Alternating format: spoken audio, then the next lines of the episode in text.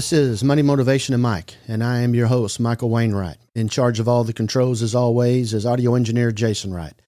And hello to you, world. This is the show that will change your life. You can contact us anytime at info at mx3.vip, and you can find all of our content at mx3, mx3.vip or on our YouTube at youtube.com slash at mx3 podcast. As always, and we talk about the things that we bring to this show and what is the money, the motivation, and the mic. And we talk a lot about the money part. And today we're going to talk about uh, a little bit of the motivation and the mic because this is something that's very special to me that I am just getting acquainted with over the last couple of months. And the motivation for people to get involved and also change not only their lives, but the people that they're working with. And today uh, I promised you that we were going to have a very special episode, maybe turns into two from seeing how long we talk on this particular subject. But today we have a special guest named Bobby Starr. Hello, Bobby. Hello. Bobby is a volunteer um, with Kairos, and, and I'm going to let him start here momentarily about what Kairos is. And we're going to go through a lot of different things uh, that, that have to deal and do with the particular subject. And I think you're going to find it very, very intriguing and, and very, very touching as it has been for me to, to this point as well. So, Bobby, without further ado, tell us about what Kairos is. Kairos is a layperson led prison ministry. And layperson uh, is not clergy, uh, it's just normal people like me and you. Um, and the goal is that we create Christian communities inside prisons that can transform lives, decrease prison violence, and re- reduce recidivism. Okay. All right. Well, just going right there to recid- recidivism. Recidivism. Um, what tell, tell, us what that is and what the rate? I, I believe it's a rate. It is a rate. Uh, recidivism is the tendency of a convicted criminal to reoffend. Okay. So once they're released, what are the chances that they're going to cause or or do something that will cause them to be commit another crime? To commit another crime. Okay. Um, right now, across the country, uh, the number is between 47 and 50 percent. So out of 10, 10 people that are released from prison, half of them will go back. So five out of 10. Five out of 10. Nationwide. Nationwide. Will commit a crime, go to prison, and go back out and commit another crime. Right. That's a that's a strong number. Now, obviously the program that you are a part of and volunteering with helps with reduce that rate. And where does that go? If the the Kairos weekend consists of three and a half days, um, if a if an inmate goes through the three and a half day program, the number drops from about fifty percent to just under thirty percent. Okay. Now the reason I wanted to talk about those numbers right off the bat is lots of times on shows like ours and the listening audience, and they listen to what the subject matter is going to be, and they will determine in the first 30 to 45 seconds if this is a topic that they're interested in. Well, when you find out that your criminal system is putting people back on the street at 50% to commit another rate, that's going to get the listening and viewing audience to pay attention. And your program with Kairos obviously has a whole lot to do with that. Now, Kairos is not just in Texas or Oklahoma or any particular state, it's all over. Is that correct? Yes, it's international. Um, Kairos is in uh, over 500 prisons and communities in 10 different countries. 10 different countries, Jason. Now, what, we have half a dozen countries that listen to us on a, on a regular basis. Uh, so a person can get involved in your program virtually anywhere in the world. Correct. Okay. So right here, and we're going to touch on this a couple of times. How can they get in touch with whatever it is, the international, the, the Texas, you, where would they go? International uh, can be found at kairosprisonministry.org. There's kairostexas.org for people here local in Texas. And then in North Texas, the, the group that I'm personally involved with it can be found at coffieldkairos.org. That's your North Texas branch, correct? Yes. And Jason, all these, you'll put all these addresses on our website, correct? So that anyone who has of interest in not only getting involved, but just knowing more yes. about what's going on, they can contact you and, and, and go to your websites, et cetera, et cetera. And, and we can handle that uh, f- from there. So, how long have you been in the ministry? I've been doing Kairos for between seven and eight years. Seven and eight years. And I believe when we were off the air, you told me that it took some hard arm pulling to get you to go and be involved. to say the least.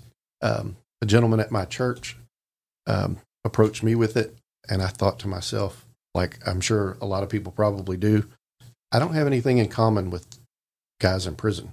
Sure. I've, I've never spent a minute in jail that I wasn't on a field trip. Amen. So for two years, I put him off, and uh, he finally got to me, and and I had a, a, break in my time schedule at work that would allow it, and I, I thought, okay, well, I'll do it once, and maybe he'll leave me alone after that, and that's where they get you. So he knew all he needed was one time. All it takes is once. Okay. So as I understand, the, the three the three plus day program happens twice a year in a prison. Yes, Is that correct? yes. Where you guys basically go there. You do you live in the prison or, or do you leave at night and go to a hotel? We we leave and go to a hotel at night. Um, our our unit is Coffield is in Palestine, Texas. Okay. Um, we have a base camp church. They they loan us their facility over the three and a half days um, there in Palestine. So we set up their kitchen because we prepare food and take all of that stuff in, and that's where we come back to in the evening after we release the the participants, the the brothers in white as we were as we call them. Uh, we go back to the church and we sort of debrief. Um, there is an element of um, we promise them that we won't share anything that they don't authorize us, us to share. Okay. Um, they'll have a prayer partner on the outside team, the support team, but we can't share anything with those guys if the participants don't okay it. Okay. If they do, we can ask for prayer for a specific thing. Uh, but we debrief at the church and then we go back and we stay in a hotel at night. And then early the next morning we go back. Okay. Now you just you had said that you basically, other than being a male, and you, I guess you're dealing with straight males. There, Yes, there yes, are not. a- yeah, it's a male prison. Okay. Is there fe- is there a female Kairos as well? There is a female Kairos. Um, there's actually three different versions. You have Kairos inside uh, that deals with the men who are incarcerated. Um, there's Kairos outside for female family members who are impacted by a male family member who is incarcerated. Okay. Uh, they can go through a very similar program that their family member went through, but they go through on the outside. Okay. Most of those are done at churches or church camps. Um, and we recommend to the participants on a three and a half day weekend if you if your mom or your wife or girlfriend or sister if you feel like they could get something out of this and they always can Mm-hmm. they're invited to invite that family member to contact us and we put them together with a kairos outside uh, facilitator and they put it all together and they get to go through a, a similar program and then there's kairos torch which um, involves youth incarcerated youth 25 and younger Okay. You said that you didn't like when you went to the prison, the inmates. You really obviously don't have anything in common with them other than you are both males. Yeah. So, what type of inmate are we talking about? I'm assuming this is not petty theft No. inmates. Uh, Coffield is a maximum security facility. Uh, there's not anybody there because they, they stole a lawnmower. okay. Um, we specifically, Thursday is whenever our weekend starts. Uh, we go in on Thursday morning and set up the, the chapel area for the program. Thursday afternoon, about two o'clock, is whenever we get to the unit with the full team and we set up and do uh, introductions. So we tell them who we are, kind of where we live, what we do for a living, that kind of thing. They share who they are, uh, where they lived whenever they were at home. Uh, you know, what did they do for a living, that kind of thing. Mhm. But we specifically don't ask them why they're there. Okay. I don't need to know why you're in prison. Okay. That has nothing to do with why I'm here. Got you. So, what whatever their crime in life has been is not of interest and is not discussed. No. Now, if they bring it up, then they bring it up. I guess. Um, if they bring it up, because you know guys overshare sometimes. Uh, if they bring it up, you you listen to a mo- you know for a moment, but you really want to redirect Okay. because we're human. I'm human. Yes, sir. If if this guy admits to me why he's in prison and it's something that that touches me, then it gets between me and what I'm there for. I got you. Um, Yep. Human nature takes over. it, it it will affect you. sure. So I I basically bring up that information if they give it, you know, if they share too much, um, and then You try to get focused back on the yeah, get task back, at hand. Get back on the task at hand. Yes. Okay. So you go in on a Thursday. You're setting up the uh, the chapel, etc. Mhm. And then is it is it all in one big form, or do you break into groups, or Um, the we actually are currently working in the chapel of the prison, and we split that room into three sections. One area where we eat, one area where we do um, our talks and our family time, and then on the other end we do the our actual chapel area.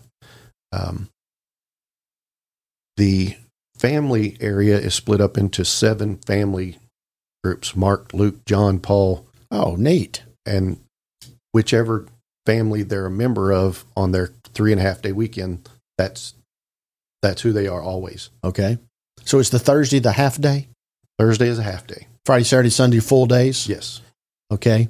So you just repeat the daily r- regiment every day. every Is day. that- Uh, the whole three and a half day weekend is one long talk, Okay. but it's split into 12 different sections. Okay. Um, there's a title for each part. We have a different speaker. Uh, some of the talks are specifically given by lay people or non clergy. Um, and it, that's just a little more of a bond between us and the brothers in white. Um, they don't feel like they're being preached to, Mm-hmm. uh, they're just involved in a conversation. So how many volunteers will be there on a normal weekend? Uh, the average inside team is about 35. Okay. So it would take quite a few bodies to talk for three and a half days. Oh yeah, for the uh, the seven family tables, uh, there are three team members, uh, a table leader, an assistant table leader, and a clergy at each table, and then there's six brothers in white at each table. Mm-hmm. And it's part of the program is is if you get up from the from your family table and you go up and give a 20 minute talk, when you're done, you disappear for a few minutes and let them discuss the talk. That way they can't cheer for you. Uh, they're not clapping for you because you don't have anything to do with what's going on. Gotcha. It's about the information. And they talk about how it either made them feel or how they how it made them feel or what it said to them Yes. specifically. I got. They get to dissect it right then and there. Yeah. And one thing that we don't uh, we don't share with them on the weekend is the fact that those seven tables, there's 42 brothers in white. Okay. There's six at each table. And we split them because, unfortunately, even more than the regular world, prison is divided by race. So at each family table, there are two white guys, two black guys, and two Hispanic guys Every table. every table. It's it's split up that way on purpose, and none of them sit next to each other. So are y'all in charge of splitting them up, putting them into groups? The weekend leader is the one who sets the tables the way that they're the way they're put together. Okay. But from I think from what I just heard you talk about, what you just said is if these 42 men were to walk into that room by themselves, Mhm. there's going to be six white guys over here, six black guys over here, six Native Americans, whatever. Yeah. They, they will they will inadvertently they will split up by race. okay. Just like that. And by splitting them up, you see a lot of interaction and Oh yeah, things of that Oh, nature. yeah. We've had um, rival gang leaders sitting next to each other Ooh, that would never, in most cases, would not even be in the same room together. right. They're different cell blocks. The And over The a weekend, they share information with each other that you might not share with your brother. Mm-hmm. Or they we do poster time where they get to draw a visual depiction of what they got out of the talk, Okay. and they're sharing Crayola markers. I catch you you. And it, it we forced them to participate with one another in a way that it just creates maybe not a bond, but it softens the edges of relationships that would normally be really problematic. Okay. All right. You you stated one one of the sections was the eating, which we most of us refer to as the mess hall. Yes. So for the listening audience and the viewing audience, is the food as bad as what we might perceive? The food in their mess hall is every bit of what you can imagine that it would be. Okay. It's I've eaten in there a couple of times, and it's I, I joke with the brothers in white. I, the food alone is enough to make me not want to come to prison. I got you. That will that, right before you commit the crime, you think about the Yeah, food. No, I'm yes. not going in there. But over the three and a half day weekend, we bring in our specific unit. Now there are units in Kairos that don't allow the food to be brought in. Um, a lot of the posters and things like that, they, they're not allowed to bring in. But Coffield, our agreement with them and their trust in what we do, um, they allow us to bring in outside food, everything from grapes and oranges and, and bananas and stuff for breakfast, uh, coffee, tea, lemonade. Through the three and a half day weekend, uh, we grill hamburgers on the outside, bring those in. There's lasagna, taco salad. Okay. So that with with the food coming into play here in that conversation, tell us about the Kairos cookies. Kairos cookies. Uh, people laugh whenever I tell them you can you can Google Kairos cookies. It's an actual thing. Um, we carry in on a three and a half day weekend between twenty five and thirty thousand homemade cookies Just to your location. just to our location on a three and a half day weekend.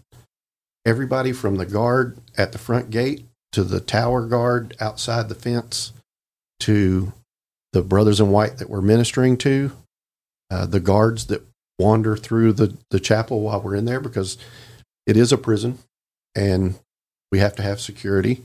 Mhm. It, that's part of their side of the agreement. And uh, the most important part of the cookies, and I shared with you about the cookies earlier, but I didn't tell you. On Saturday evening, they get a special dozen cookies. Okay. In the evening, every evening, they get a, a brown paper sack with a dozen cookies in it that they can take back to their cell or their, their area, wherever it is that they live. Um, on Saturday evening, they get their dozen cookies, and then there's a, a white paper sack with a dozen cookies in it that they also receive. Those are considered in what we call forgiveness cookies. Okay.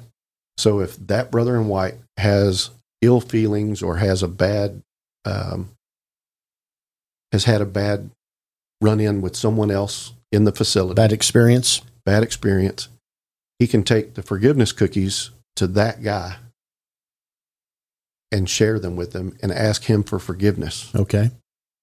And there you can Google uh, cookies save lives. There's a YouTube video of a guy who explains a situation with forgiveness cookies where a dozen cookies saved lives. Gotcha. Very, very interesting. And, Now- and I always ask them on Sunday whenever we come back, what did you do with your cookies? Now, obviously, that part of the program works, or y'all wouldn't be doing it. Absolutely. Can you imagine a block in Main Street, USA, and that neighborhood taking cookies and handing them to their neighbors that they haven't talked to in 15 years? Right. Because you mowed one strip of grass onto my grass and and and messed up my whole yard. That that's how goofy we are in this world Right. and these guys that want to kill each other can uh, can receive a cookie and and and make amends and be forgiven. Yep. That that's what it sounds like to me. Our conversation here and our interview is going to go more than just one episode, so we're going to pick up uh, on our next episode because uh, there's just a whole lot of information that we want to continue to, to cover on this uh, great subject of volunteering and bringing ministry to the prison systems Money Motivation and Mic is always looking for information such as this, and we definitely thank Bobby Starr coming and spending time with us today. Uh, once again, contact us at info at mx3.vip, and you can find all our content at mx3.vip or on our YouTube at youtube.com slash at MX3 Podcast. And don't forget to hit the like, subscribe, and hit the icon bell to get notified of all of our future content. So until next time, continue to live your life the Wright way.